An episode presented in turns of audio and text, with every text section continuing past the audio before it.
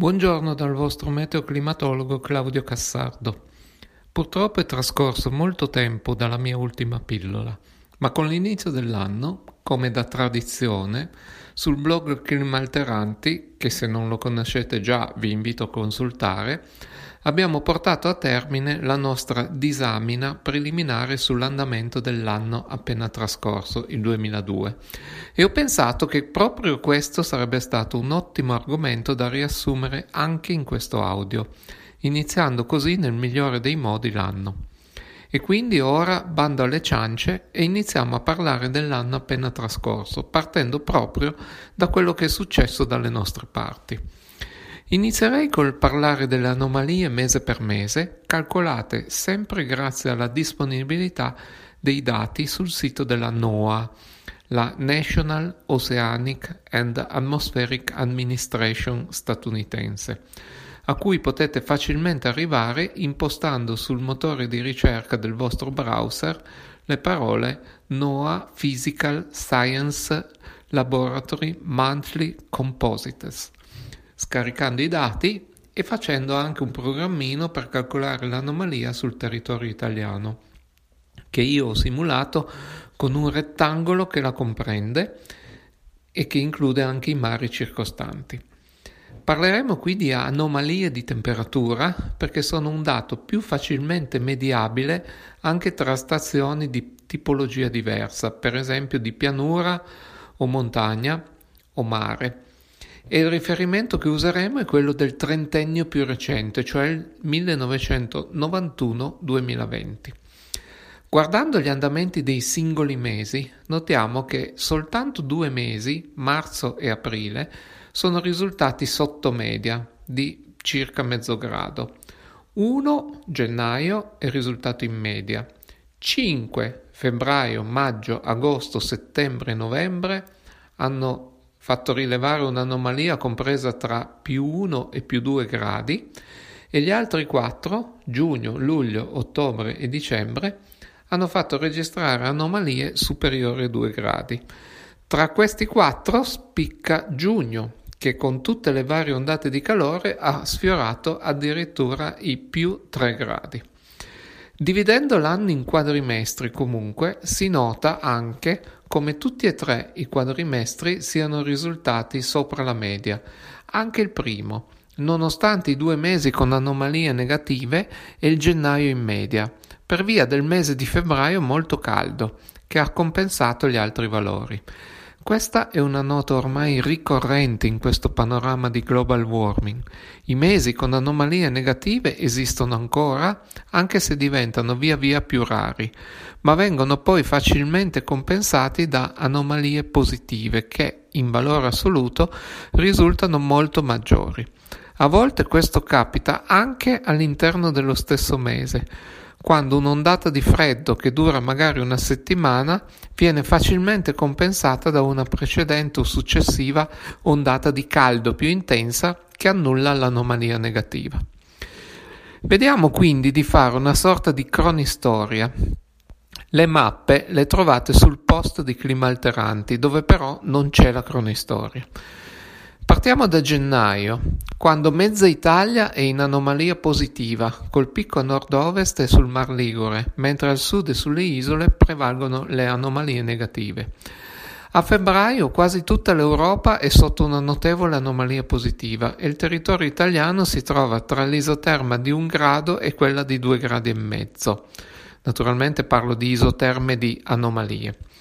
A marzo invece tutta l'Europa sudorientale è sotto una forte anomalia negativa, con le regioni adriatiche ben dentro l'isoterma di anomalia meno 2 gradi. Ad aprile l'Europa centro-orientale è sotto un'anomalia molto negativa, con minimo inferiore ai meno 3 gradi, e tutta l'Italia si trova tra le isoterme di 0 e meno 1 grado e mezzo. La situazione cambia nettamente a maggio, quando sull'Europa si forma un dipolo di anomalia termica, un picco negativo a est e uno positivo a ovest, e l'Italia si trova in mezzo alle isoterme di 0,5 e 2 gradi. A giugno l'intera Europa è sotto una fortissima anomalia positiva, con un nucleo molto caldo di oltre 5 gradi, posizionato sul Nord Africa, tra Algeria e Tunisia, che si propaga fin sull'Italia, praticamente circondata dalla isoterma di 2 gradi. A luglio mo- muta il panorama europeo, ma non molto quello italiano. Le anomalie maggiori di oltre 3 gradi si collocano stavolta proprio sul Mediterraneo occidentale, col nostro territorio racchiuso tra le isoterme di un grado e mezzo e 3 gradi. Ad agosto, invece, malgrado quasi tutta l'Europa si trovi in forte anomalia positiva, la nostra nazione risente di una lingua di anomalia meno positiva che dal minimo debolmente negativo su Cipro si propaga lungo il Mediterraneo fin sull'Adriatico, lungo la Grecia e i Balcani, per cui la nazione italiana rimane racchiusa tra le anomalie di mezzo grado e di due gradi. A settembre abbiamo una linea di demarcazione netta di anomalia 0 gradi che passa sulla pianura padana e lascia il nord in anomalia negativa con un minimo centrale di meno 3 gradi sulla Russia e il resto della nazione in anomalia fortemente positiva, con l'isoterma di 2 gradi e mezzo che lambisce le isole e il massimo assoluto di 3 gradi e mezzo tra Algeria e Tunisia. A ottobre tutta l'Europa, salvo la Turchia, è in anomalia nettamente positiva, con un massimo di oltre 4 gradi e mezzo tra Svizzera e Germania, e il nostro territorio è racchiuso tra le isoterme di 1 grado e 4 gradi. A novembre sull'Europa prevalgono ancora le anomalie positive, ma sul Mediterraneo occidentale sono minori e sull'Italia una buona parte del territorio, soprattutto verso sud, non è racchiusa dall'isoterma di un grado. Infine, a dicembre, l'isoterma a 0 gradi separa l'Europa nord-occidentale, che è in anomalia negativa, dal resto del continente e sull'Italia l'isoterma di 2 gradi separa il nord dal sud dove le anomalie sono maggiori. Praticamente si nota che in tutti i mesi dell'anno la distribuzione dei valori termici ha risentito in modo netto delle anomalie sia dei sistemi di pressione al suolo che dei sistemi di geopotenziale nella media troposfera a circa 500 ettopascal. Ricordo qui che l'altezza di geopotenziale a una data pressione corrisponde alla quota a cui tale pressione è raggiunta e quindi è equivalente parlare di pressione o di geopotenziale. I massimi nell'anomalia della temperatura superficiale sono stati quasi sempre ben correlati con i valori di pressione superficiale e con le altezze di geopotenziale maggiori rispetto alla norma e viceversa. Se andiamo a vedere gli andamenti su base annua, a livello europeo si osservano anomalie positive praticamente su tutta l'Europa, salvo una piccola porzione della Turchia. I valori sono superiori a un grado e mezzo sul Benelux e sul Mediterraneo occidentale, inclusa una parte di Spagna, Algeria, Tunisia e più marginalmente Francia e Italia. La media complessiva nazionale risulta quindi molto positiva e abbastanza alta per essere un valore annuo, in quanto praticamente tutto il territorio si trova tra le isoterme di un grado e un grado e mezzo. Quella di un grado passa sulla Puglia, mentre l'altra passa sulle coste tirreniche e liguri, e la Sardegna ha un'anomalia superiore a un grado e mezzo. Il valore medio complessivo dell'anomalia sull'Italia e sui mari prospicenti risulta quindi superiore alla media globale e fa segnare il ragguardevole valore di 1,3 gradi, sempre valutato rispetto alla media del trentennio 1991-2020. Questo valore di 1,3 gradi è anche il record assoluto della serie NOAA CEP per l'Italia ed è anche l'unico valore superiore al grado di questa serie.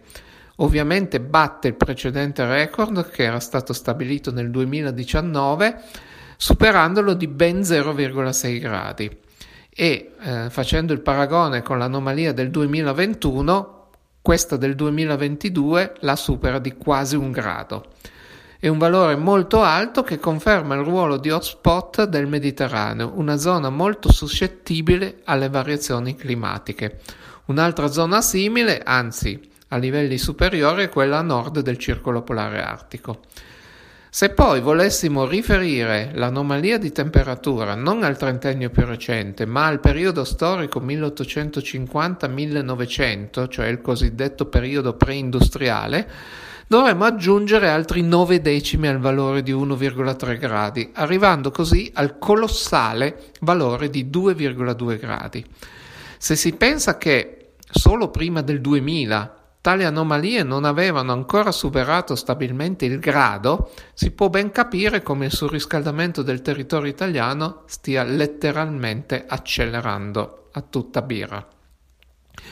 Come si diceva prima, la presenza di queste anomalie positive appare ben correlata con l'aumento dei valori di pressione. Purtroppo non abbiamo a disposizione le mappe bariche del periodo preindustriale, ma almeno possiamo confrontare come è variata l'altezza di geopotenziale a 500 ettopascal nell'ultimo trentennio 1991-2020 rispetto al trentennio precedente 1961-1990. In questo modo si nota come ci sia un aumento sull'Europa e soprattutto a ridosso del Mediterraneo. Questo aumento di pressione eh, o di altezza di geopotenziale può significare che sta cambiando la configurazione dei sistemi barici che regolano poi la circolazione e quindi anche il tempo sulle nostre zone, con sconfinamenti più frequenti dei promontori dal Nord Africa verso il Mediterraneo. Tra l'altro la statistica recente delle situazioni meteorologiche ci racconta proprio questo fatto. Questo vuol dire anche maggior frequenza di momenti secchi, di ondate di calore in estate e in inverno, ma fanno più notizia quelle estive, e anche di situazioni favorevoli al ristagno degli inquinanti nei bassi strati, soprattutto nella stagione invernale.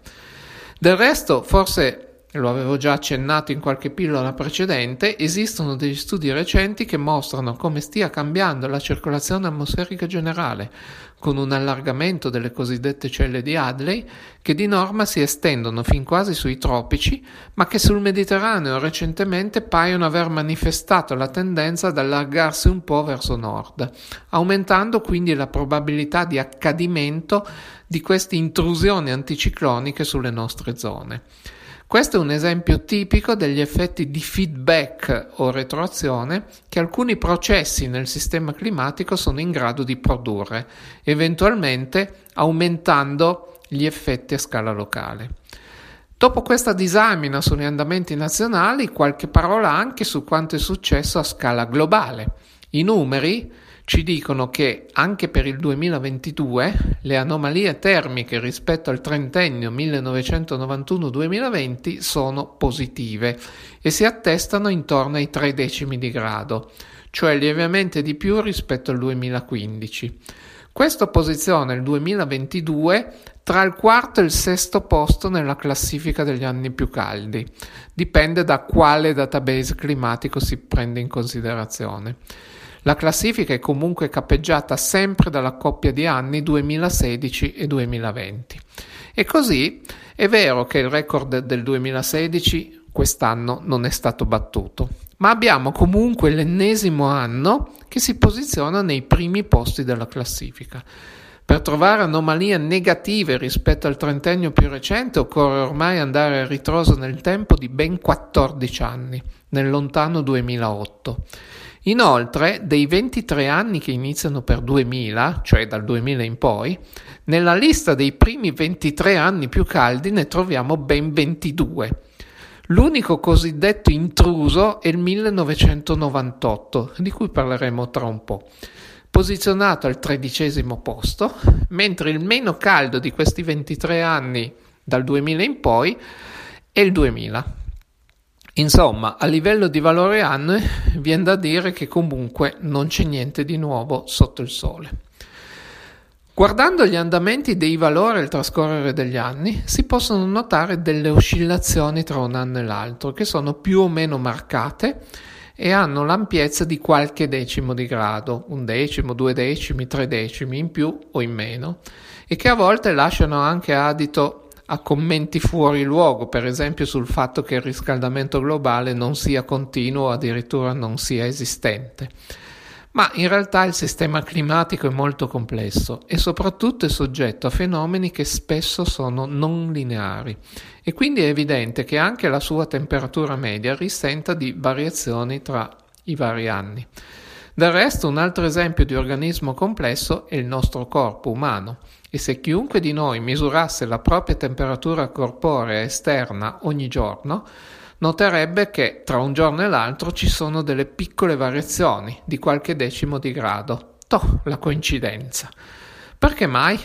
Semplicemente perché ogni giorno non è mai uguale all'altro. E anche se misurassi la temperatura sempre alla stessa ora, le attività che ciascuno di noi compie giornalmente potrebbero essere diverse da un giorno all'altro, così come le condizioni psichiche o quelle ambientali o lo stress del lavoro e tutti questi fatti possono avere delle ripercussioni che sono quasi sempre non lineari sulla temperatura corporea, giustificando così quelle variazioni piccole da giorno a giorno.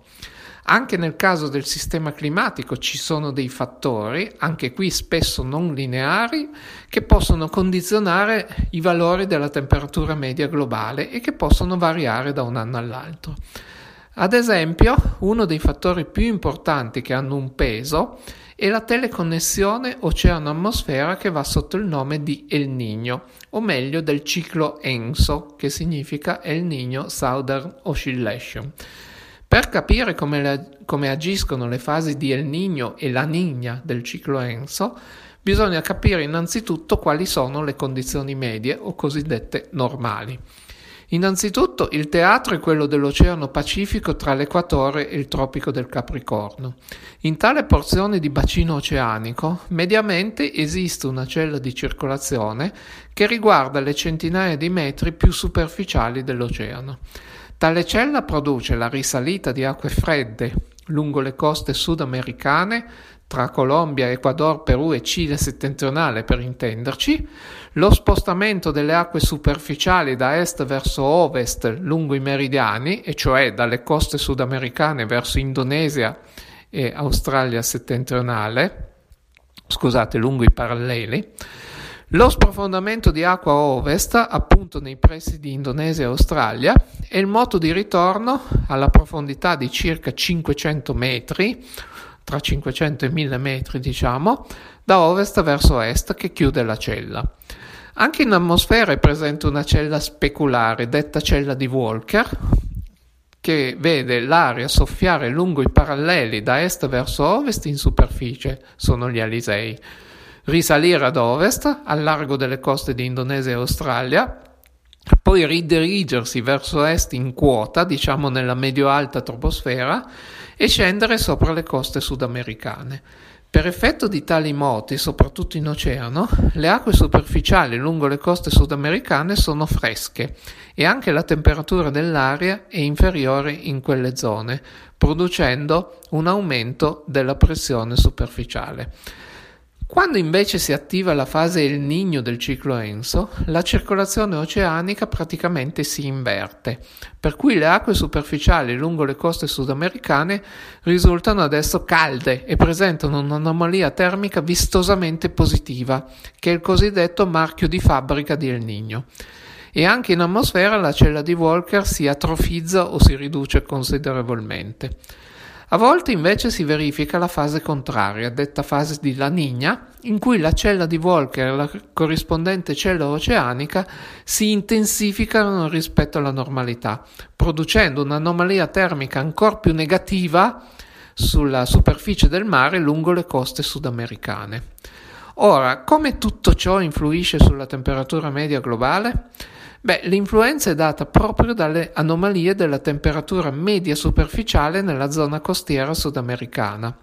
Ora, io ho sempre parlato di zona costiera, ma in realtà l'anomalia, positiva o negativa che sia, si, si estende per qualche migliaio di chilometri verso eh, ovest nell'oceano e quindi riguarda un'area particolarmente ampia, vista l'estensione dell'Oceano Pacifico in tale zona. La presenza di un'anomalia termica così diffusa su una porzione del globo terrestre così ampia produce così una variazione che può arrivare a raggiungere il valore di 1-2 decimi di grado o anche di 3 decimi negli eventi più intensi. Tale variazione è positiva nelle fasi di El Niño e negativa nelle fasi di La Niña. Però teniamo conto di una cosa avere una temperatura media superficiale maggiore o minore non significa dire che il pianeta sia rispettivamente più caldo o più freddo. In presenza di El Niño, infatti, se è vero che le acque superficiali del Pacifico risultano più calde per via del minore rimescolamento con quelle profonde, è anche vero che le acque a 500.000 metri di profondità risultano più fresche. Il discorso opposto vale in presenza della fase di La Niña, quando le acque superficiali risultano più fresche, mentre quelle in profondità risultano più calde. Però le curve che noi osserviamo rappresentano la temperatura media superficiale, o meglio la sua anomalia, e quindi noi vediamo semplicemente un pezzo del fenomeno, che però è in grado di spiegare bene una buona parte della variabilità interannuale di questo dato, cioè l'anomalia media globale di temperatura. Ovviamente poi nel sistema climatico ci sono altri tipi di fenomeni che hanno ripercussioni simili sulle temperature medie globali, pur se meno impattanti. Questa considerazione porta a concludere che quando si guarda l'evoluzione degli andamenti delle temperature medie globali o delle anomalie di temperatura, non bisogna fermarsi al dato del singolo anno, ma occorre analizzare il trend complessivo del segnale, guardando cioè l'andamento che abbraccia diversi anni, magari un trentennio, perché il trend risulta scollegato dalle variabilità di breve periodo che sono la conseguenza di oscillazioni che non hanno a che fare nulla col clima. Una metafora calzante è quella di una persona che esce con il suo cane libero e che cammina per due chilometri per andare dal posto A al posto B. Se io analizzassi il percorso della persona, normalmente vedrei una linea più o meno retta da A a B, che nella nostra metafora rappresenta il trend. Se invece analizzassi il percorso del cane, vedrei un andamento confuso, randomizzato, con tanti continui salti in avanti e indietro perché il cane va dove lo porta l'istinto ma poi torna dall'uomo e questo mi rappresenterebbe bene le variazioni interannuali che ovviamente risentono della vivacità del cane, del suo rapporto più o meno affettuoso con la persona che lo accompagna, ma che comunque seguono la persona. Quindi per capire quale sia stato il percorso vero bisogna seguire il percorso dell'essere umano. E di nuovo nel sistema climatico per capire qual è la variabilità climatica bisogna seguire il trend. Torniamo alla nostra teleconnessione. Vogliamo vedere qualche prova? Beh, quando si sono verificati i fenomeni più intensi della fase di El Niño in passato? Limitandoci agli ultimi decenni, i tre maggiori eventi di El Niño si sono verificati in ordine di intensità nel 1983, nel 1998 e nel 2016. Ecco quindi che ritroviamo il 1998 di cui avevamo parlato prima, l'unico intruso tra le annate del XXI secolo nella lista degli anni più caldi. Se scendessimo fino al 32 posto di questa classifica troveremmo anche il 1983 e soprattutto ora capiamo perché il 2016 sia ancora oggi l'anno più caldo. Comunque, anche il 1998 e prima ancora il 1983 alla loro epoca Furono considerati anni estremamente caldi e furono anni record, quando la serie delle anomalie naturalmente terminava con loro. Un'altra controprova? Beh, vediamo quando si sono verificati i fenomeni più intensi della fase di La Niña. Ce ne sono stati di più. Il maggiore si è verificato nel 1974-76, poi nel 1988, nel 1999-2002, nel 2008, nel 2011-2012 e l'ultimo è ancora in corso ed è iniziato nel 2021. Bene, se andiamo a guardare le anomalie di temperatura media globale, vediamo che in tutti questi anni ci sono stati valori inferiori, più o meno tra 1 e 3 decimi di grado rispetto a quelli degli anni immediatamente precedenti o successivi. E come abbiamo visto, il 2022 fa parte di questa lista. Mm, beh, no, ma mm, un momento, ma siamo sicuri? L'anomalia termica del 2022 abbiamo detto che risulta tra il quarto e il sesto posto nella lista degli anni più caldi, quindi non dovrebbe essere stato un anno del Nigno?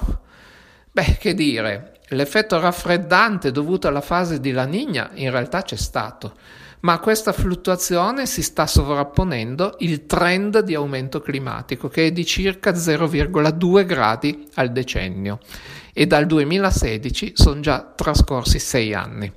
E quindi questo è il risultato. In pratica dal 1970, cioè da quando il trend delle temperature ha ripreso ad aumentare, almeno a livello globale, in modo stabile, in occasione di ogni fase notevole di El Niño si è verificato un nuovo record assoluto, mentre in occasione di ogni fase di La Niña, anche notevole, si sono semplicemente verificati degli anni meno caldi, a volte poco meno caldi del record in corso.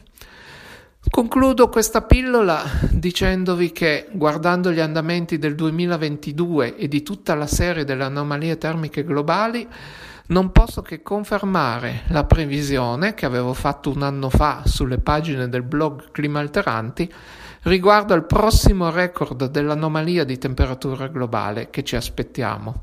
Un anno fa, infatti, affermai che a meno di eventi imprevedibili è quasi sicuro che entro il periodo 2031-2033 cada il record del 2016, perché entro tali anni dovremo vivere una nuova fase forte di El Niño, almeno questa più o meno è la periodicità degli eventi passati.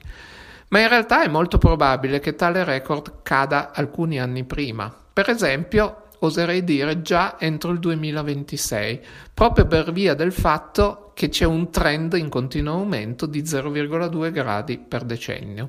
E siccome è già trascorso un certo periodo di tempo dal 2016, è possibile che eh, si verifichi il record anche con una fase di El Niño non particolarmente intensa, se non addirittura con una fase di debole La Niña.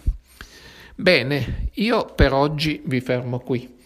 Spero di portarvi presto un'altra pillola meteoclimatica, ma a volte la volontà deve fare i conti col tempo perennemente scarso e con gli impegni di lavoro e personalmente non mi va di buttare giù una pillola senza meditare bene su ogni parola che dico. Ciao ciao, alla prossima.